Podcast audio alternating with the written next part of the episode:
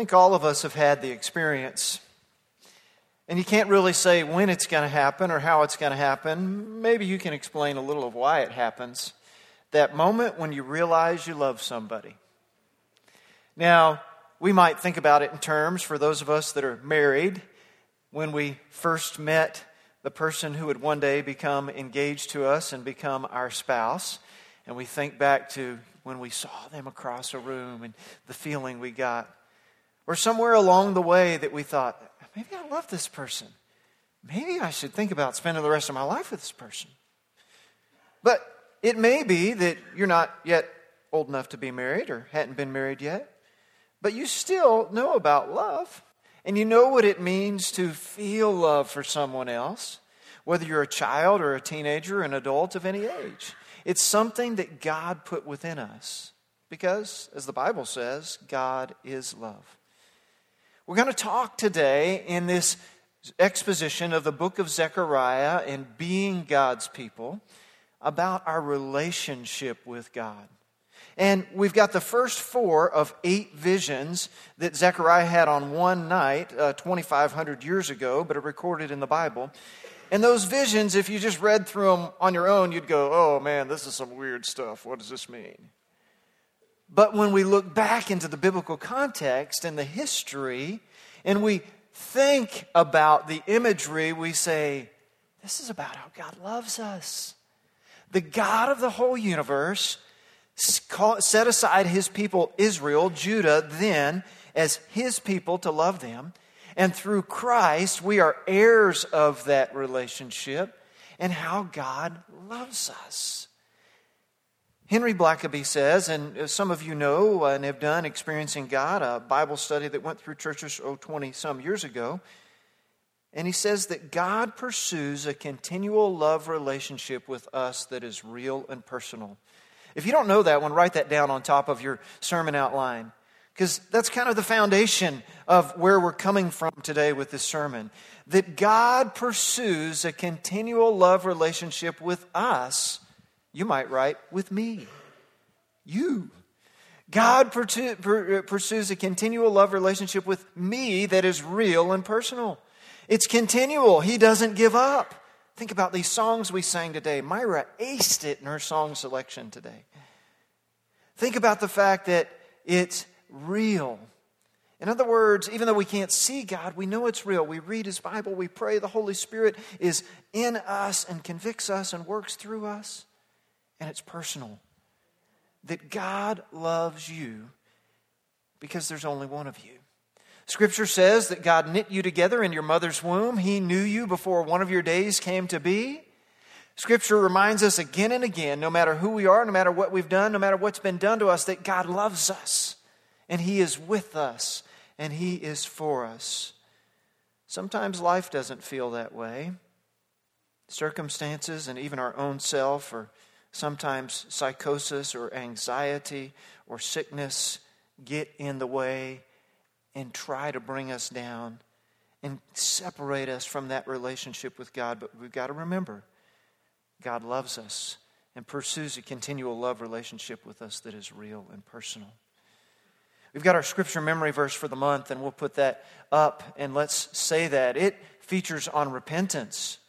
Let's read it together Zechariah 1 3. Therefore, tell the people, this is what the Lord Almighty says Return to me, declares the Lord Almighty, and I will return to you, says the Lord Almighty. Zechariah 1 3. Pray with me.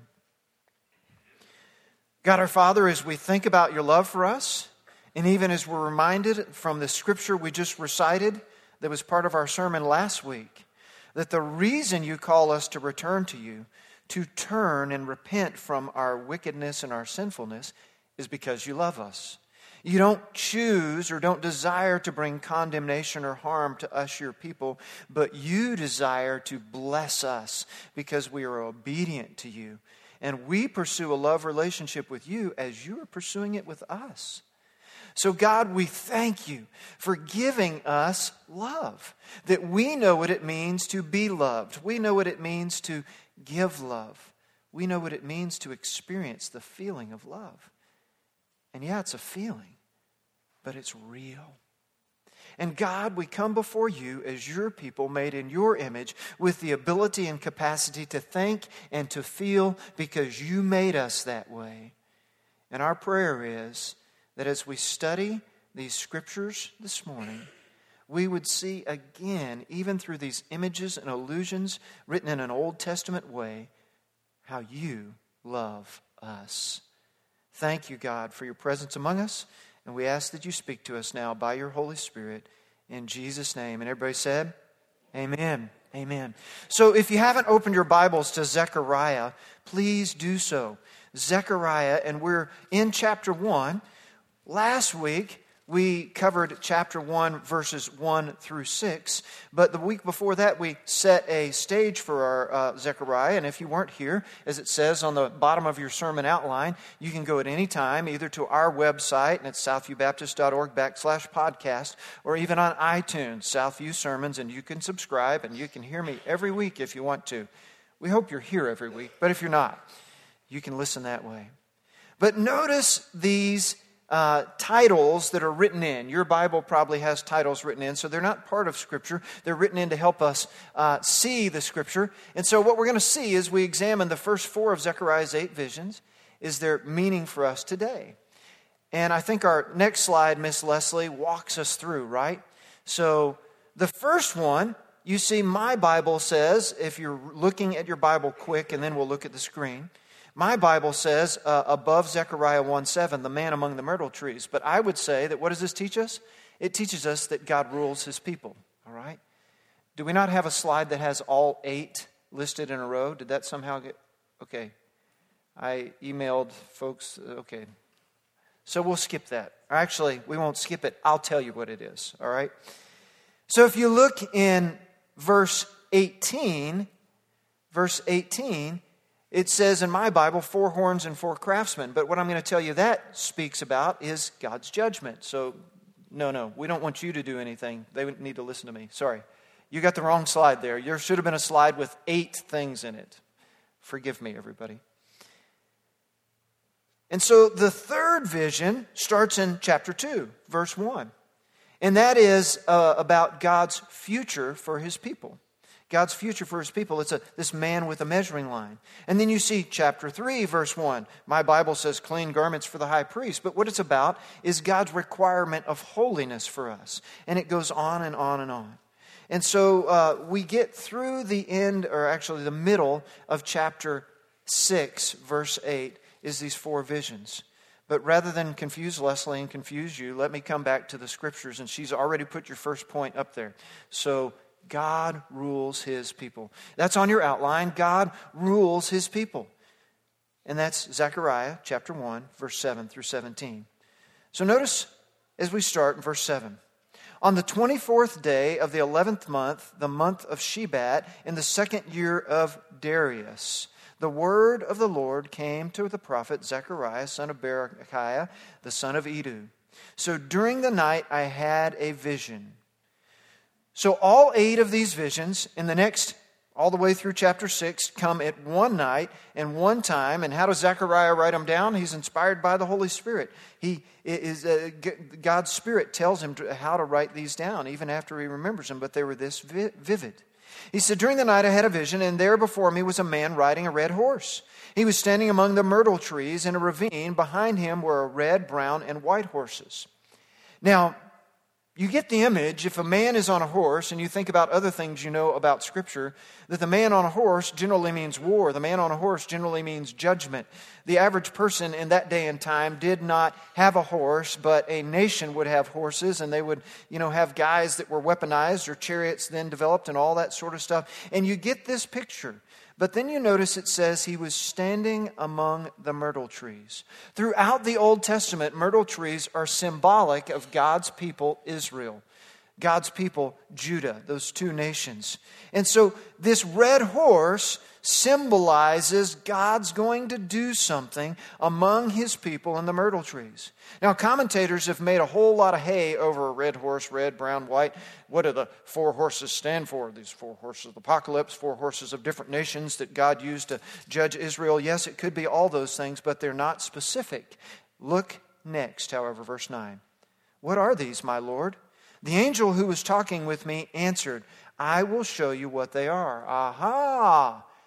So, what God wants us to know by his angel spokesman, Zechariah asked a broad question What are these? He didn't say, What nations do these represent? He just says, What are these? Then the man standing among the myrtle trees explains. So, the man himself on the horse says these things. They are the ones the Lord has sent to go throughout the earth. And they reported to the angel of the Lord, who was standing among the myrtle trees We have gone throughout the earth and found the whole earth at rest and in peace. Isn't that interesting? That at that time it wasn't war, although we get the idea these are guys on horses, they might bring judgment and war. It is rest and peace. Verse 12. And the angel the Lord said, Lord Almighty, how long will you withhold mercy from Jerusalem and from the towns of Judah? So the angel of the Lord is speaking to God now, and he says, What about Jerusalem? What about Judah, the place that Zechariah is prophesying to right now? He says it's been 70 years in the end of verse 12.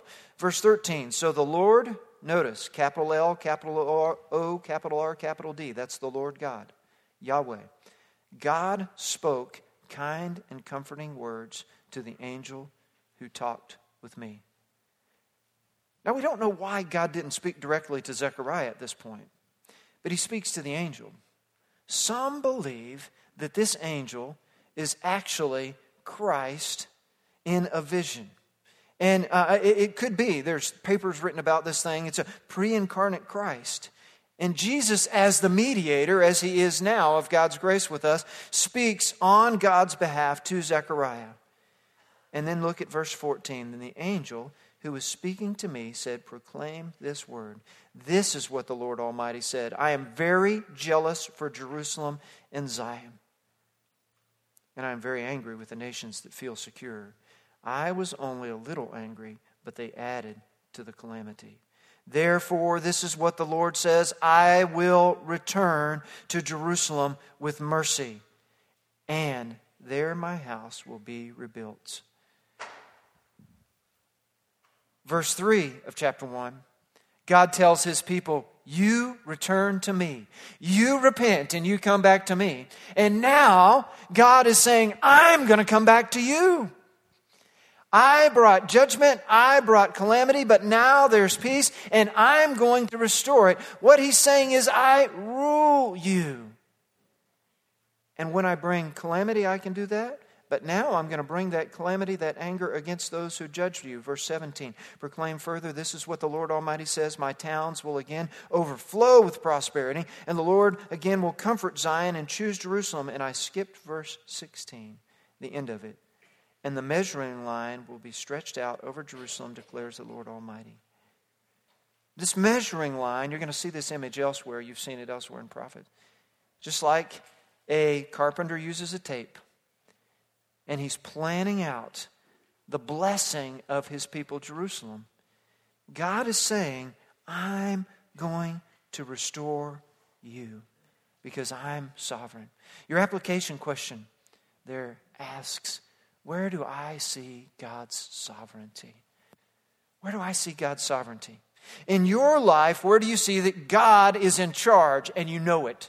There's no doubt about it. Sometimes we think we're in charge and we act like we're in charge, and, and we do pretty good when we're in charge sometimes. But then something happens that shows us that we're fallible or that we're weak or that we can't handle it all on our own. And that's where we need to see the sovereignty of God at work. So, this first vision reminds us of God's sovereignty. The second vision that we're going to in verse 18, it reminds us of God's sovereignty over the nations. That second point is that God avenges his people. Now, we don't use this word avenge very often these days. Unless, of course, you're thinking about comic book heroes, and we've got a little clip about that.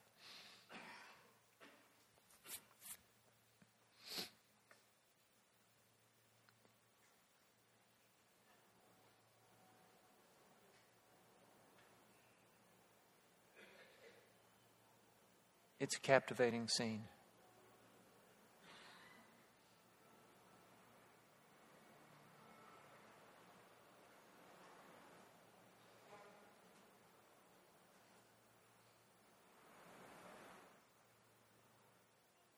Was it supposed to have audio and we didn't have it?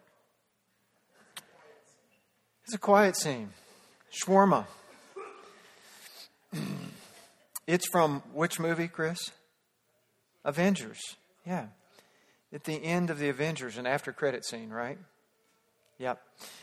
So, the Avengers, the good guys who've just saved the earth from, you know, evil space aliens, are sitting around eating shawarma. Silvana, my friends, or our friends at Sultan's Kite, told me that their sales of shawarma went through the roof after this movie came out. That was supposed to be funnier than it was. I'm sorry, friends. God avenges his people. In other words, he's going to take care of his people. Look at verse 18. This is the shortest of the four visions. Zechariah says, Then I looked up, and there before me were four horns. And I asked the angel who was speaking to me, What are these? He answered me, These are the horns that scattered Judah, Israel, and Jerusalem.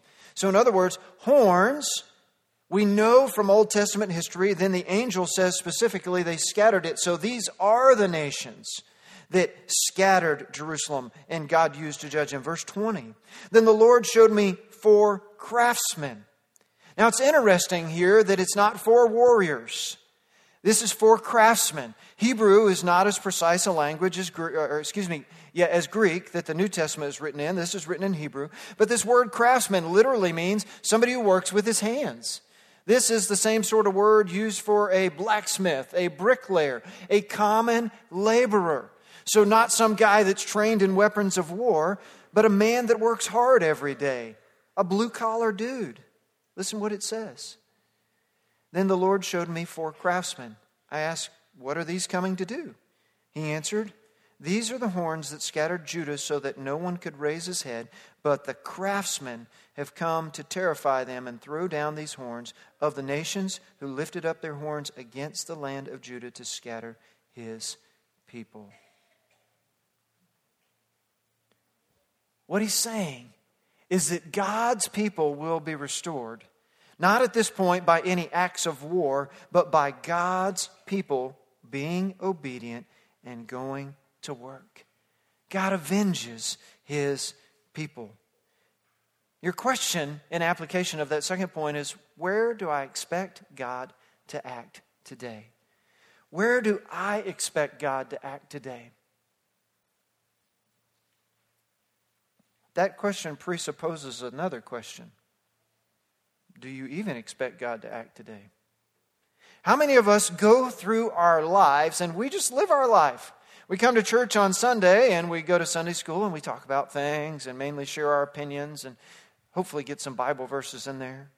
Then we sit in the pew and listen to the pastor preach and we say, oh, yeah, that's good. And we learn some things. But even though this pastor tries to ask application questions every Sunday, we might not really apply them to us. And I'm asking you, friends, do you expect God to act, to show up in your life in a real way today? Yes or no? God loves us and pursues a continuing love relationship with us that is real and personal. Isaac Watts wrote the hymn, and it's hymn number 74 in your hymn book, and I promise I will not sing it. Hymn number 74 in your hymn book in the pew back in front of you. Oh God, our help in ages past. And I bring this up based on what happens as we go through the six verses that are recorded here. Listen. Oh God, our help in ages past, our hope for years to come, our shelter from the stormy blast, and our eternal home. Under the shadow of thy throne, thy saints have dwelt secure. Sufficient is thine arm alone, and our defense is sure. Before the hills in order stood, or earth received her frame, from everlasting thou art God, to endless years the same. A thousand ages in thy sight are like an evening gone, short as the wrath or the watch that ends the night before the rising sun. Time, like an ever rolling stream, bears all its sons away. There fly, forgotten as a dream, dies the opening day. O God, our help in ages past, our hope for years to come, Be thou our guard while life shall last and our eternal home. I know that's not scripture, but that's good. Can I get an amen? Did you hear what Watts was saying to us? He was saying, Here's where we've seen God strong, sovereign in the past. And because God's character is the same yesterday, today, and forever, we can count on God's sovereignty and His strength, His rule, and His reign, even to avenge His people when they've been judged in the future. That God is going to care for us. So I ask you again, where do I expect God to act today? Miss Tina McCormick is here this morning, and Tina's got an issue with trying to find new housing, and everything's going to have to fall in place just right for it to have to work out. And we're praying that God shows up for Tina. What about in your life? It may not be an issue to find new housing, but where does God need to show up? What do you need to see Him do? Our scripture reminds us that God is sovereign, that God rules and reigns, and He will avenge His people. Let's move on to chapter 2. Your third point on your outline is that God blesses his people. Your third point on your outline God blesses his people. This is this man with a measuring line. Then I looked up, and there before me was a man, and he had a measuring line in his hand. I asked him, Where are you going? He answered, To measure Jerusalem, to find out how wide and how long it is. Then the angel who was speaking to me left, and another angel came to meet him and said to him, Run, tell the young man, Jerusalem will be a city without walls because of the great number of men and livestock in it, and I myself will be a wall of fire around it, declares the Lord, and I will be its glory within. Do you get that picture?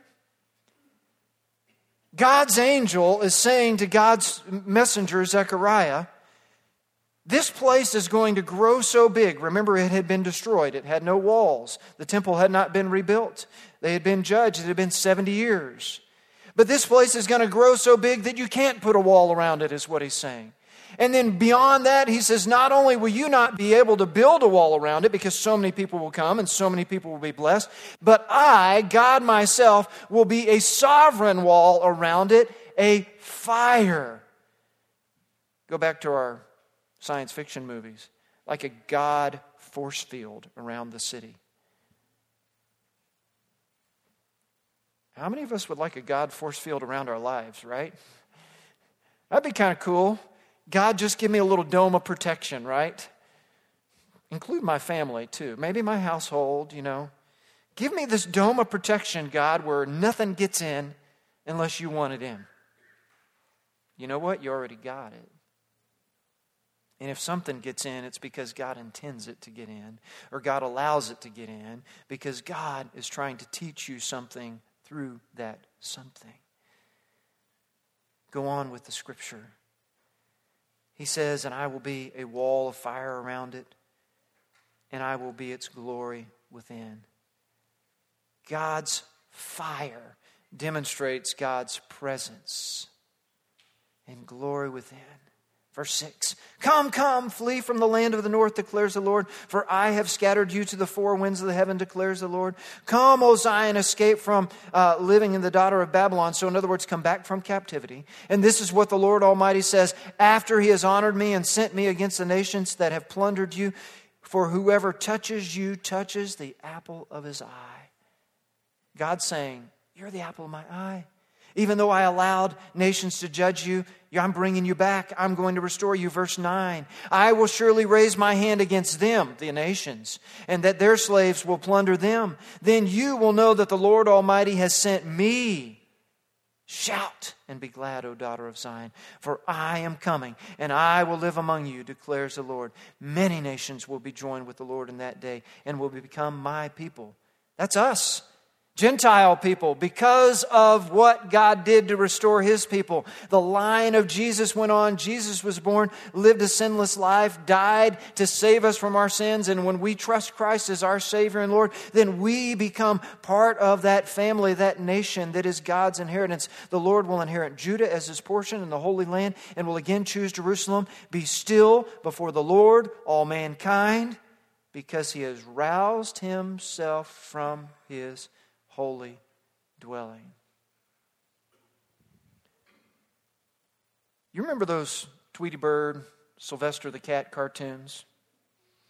And there'd be that big dog Spike, you know, that was like bulldog, huge face, little backside, in the doghouse on a chain. And Tweety or Sylvester would try to do something. Well, Sylvester's trying to get Tweety, and Tweety Bird baits Sylvester that way to wake up the dog. And the big dog gets woke up. And Sylvester is history then, right? Because the big dog's going to get the cat. When God says he's roused himself, it's not a cartoon, it's not a dog and a cat. It's the God of the whole universe saying that I'm going to bless my people. Anything that's wrong, I'm going to take care of them. Anything they need, I'm going to give them. Anybody that's coming against them, I'm going to defend them. I haven't asked you to turn anywhere else today. I've got a scripture I want you to turn to Psalm 46. So, Psalms, the book of Psalms, over to your left, about in the middle of your Bible, Psalm 46. And some of you will be familiar with Psalm 46:10. And we know maybe the first phrase of Psalm 46:10, but we oftentimes miss the second two phrases. Psalm 46:10 says, "Be still and know that I am God." Amen. We hear that when we're in times of crisis and we come before God and we pray to him. And when we're anxious and we're fretting and we're worried, all things that are natural human emotions that sometimes get the best of us, that we need God to quiet our spirit and be still and know that He is God, i.e., He's sovereign. He rules, He reigns, He's going to bless His people. Be still and know that I am God. And then notice what it says next that so often we miss I will be exalted among the nations, I will be exalted in earth. If his request that we be still and know that he's God's not enough, he wants us to know that he will be exalted among all peoples, all places, all times. He's sovereign. We can trust him. The reason we can be still and know that he is God is that he is God and he is sovereign and he does love us and he cares about our situation. Turn back in your Bibles to Zechariah. We're going to get to Zechariah chapter 3 in a minute, but I've got your application question. If God blesses his people, what leads to God's forgiveness? What's happened in chapter 2, verse 1 through 13 is God says, I've forgiven you, and I'm going to judge those who judged you. What leads to God's forgiveness? I would say simply humility is at the bottom of it. But confession that what you've done is wrong and repentance and turning from your sins. As far as the east is from the west, so far has God removed our sin from us. 1 John 1 9, if we confess our sins, he is faithful and just to forgive us and cleanse us of all unrighteousness. What leads to God's forgiveness is our asking. You don't have to do anything fancy. You don't have to go to a confessional. You don't have to talk to anybody else. You yourself can talk to the sovereign God of the whole universe and say, God, I agree that what I've done is sin. I confess it as sin. I want to repent and turn from it and go the other way, and He will forgive you. Can I get an amen? God blesses His people when we ask for His forgiveness.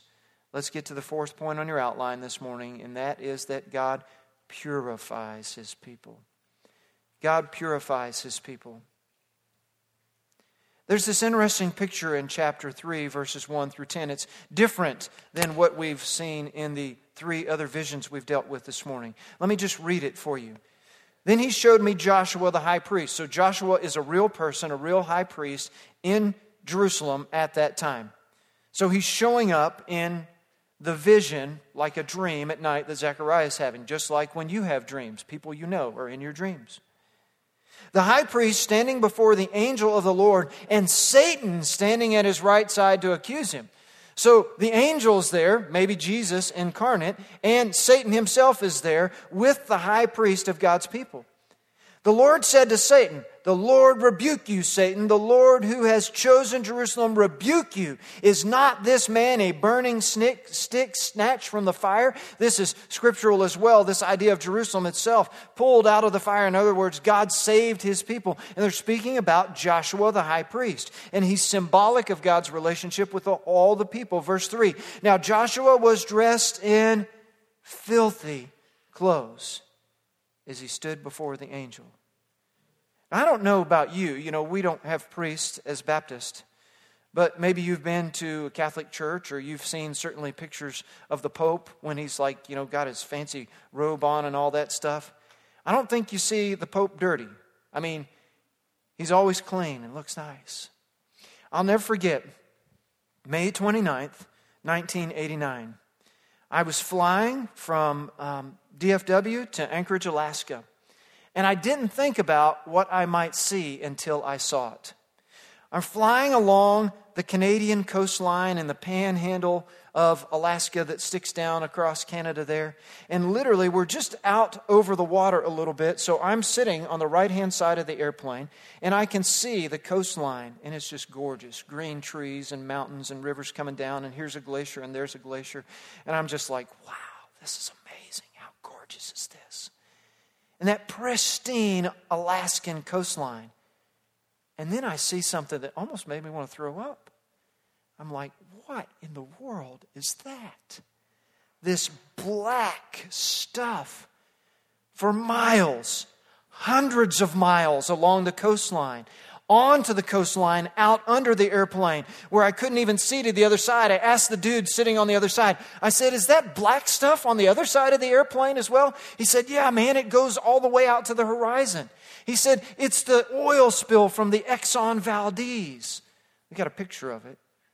I mean, this is a small picture and it's hard to see because of our screen here and the lights on it. But all that dark stuff is oil, and that's not the Valdez, or that is the Valdez with another ship alongside it trying to get it uh, to Seattle where they could repair it. March 24th, 1989, it hit an iceberg. Its radar system was out. The captain was drunk. A third mate was at the helm.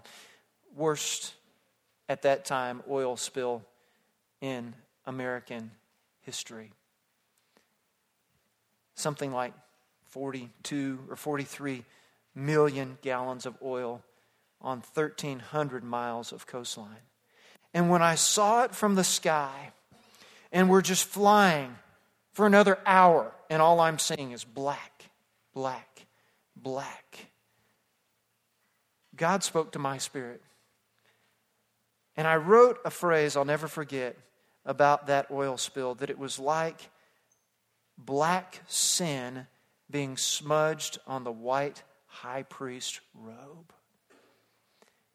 So when I read Zechariah chapter 3 here, and I see this image of God's priest Zechariah in a filthy robe, not in a clean, resplendent robe showing God's glory and God's holiness, God's perfection. I think of sinfulness. I think of the spill of the Exxon Valdez that visualize that for me. Go on in verse 4 the angel of the Lord said to those who were standing before him, Take off his filthy clothes. Then he said to Joshua, See, I have taken away your sin, and I will put a, a, a rich garments on you. Then I said, Put a clean turban on his head. That's symbolic as well of God's presence and his glory. So I put a clean turban on his head and clothed him with the angel of the Lord stood by the angel of the Lord gave this charge to Joshua. So now he's speaking to the priest who's been purified, who's been clean, ready to go to work for God, symbolic of God forgiving his people, symbolic of God's presence among his people. This is what he said, verse 7 If you walk in my ways and keep my requirements, then you will govern my house and have charge of my courts, and I will give you a place among these standing here if you walk in my ways and keep my requirements. If you've got a Bible that's paper and you can underline that, maybe you need to. Walk in my ways, keep my requirements. If you've got an electronic Bible, hit the highlight on that verse. Email it to yourself or something like that. Do something so you can remember that verse. If you walk in my ways, not unlike the word that is translated walk in Greek, peripateo, that means live. It means the same thing here. It literally is the word halak in Hebrew, but it is translated figuratively as the way you live. It's not just talking the talk, it's walking the walk. And then, just to make sure we got it clear, he says, If you walk in my ways and keep my commandments. In other words, if you obey.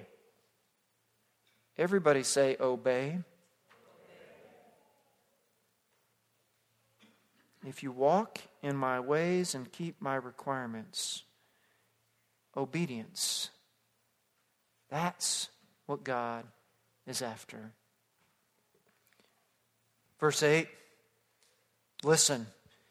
Listen, it says. That's the same word as it begins the Shema. It is the word Shema in Hebrew.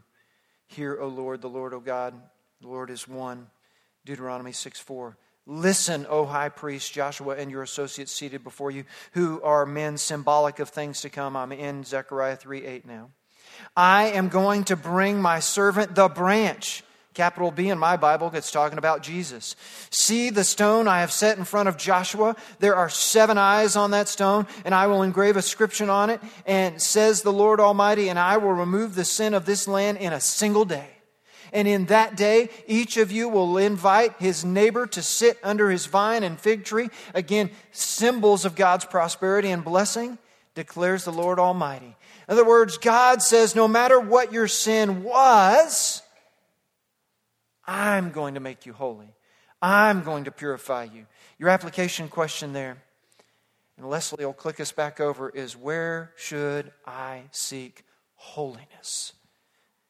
God is saying, I'm going to make Joshua, the priest who was in filthy robes, symbolic of the sin of his people. I'm going to restore him, put new robes on him. And what he's after in all of us is holiness. That we walk the walk, that we obey what we're supposed to, that by the way we conduct our lives, we pursue personal holiness. So that's my application question to you to sum us up and bring us to a conclusion today. In your life this morning, where do you need? Holiness.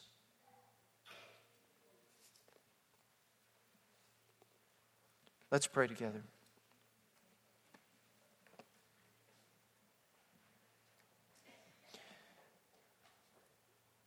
Our Father in heaven, I think about that song, that grace that is greater than all our sin.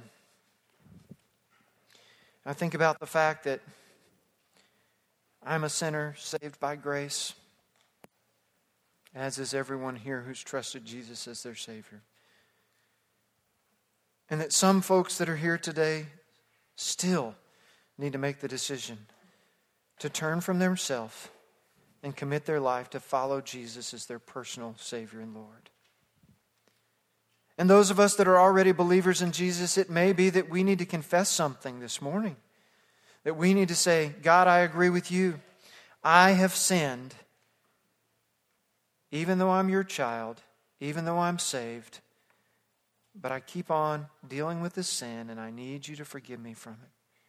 And I need to repent and turn from it. So, God, whatever it is this morning that you need to do in our hearts in order to restore that love relationship that you worked so hard to build in us, would you do it? We thank you for Zechariah and his visions so many years ago that remind us that you pursue a continual love relationship with us that is real and personal. And our response to you is humility that leads to confession and repentance so that our relationship with you might be pure and holy. Thank you, God, for your love for us and your word that teaches us, Holy Spirit among us. It's in Jesus' name we pray.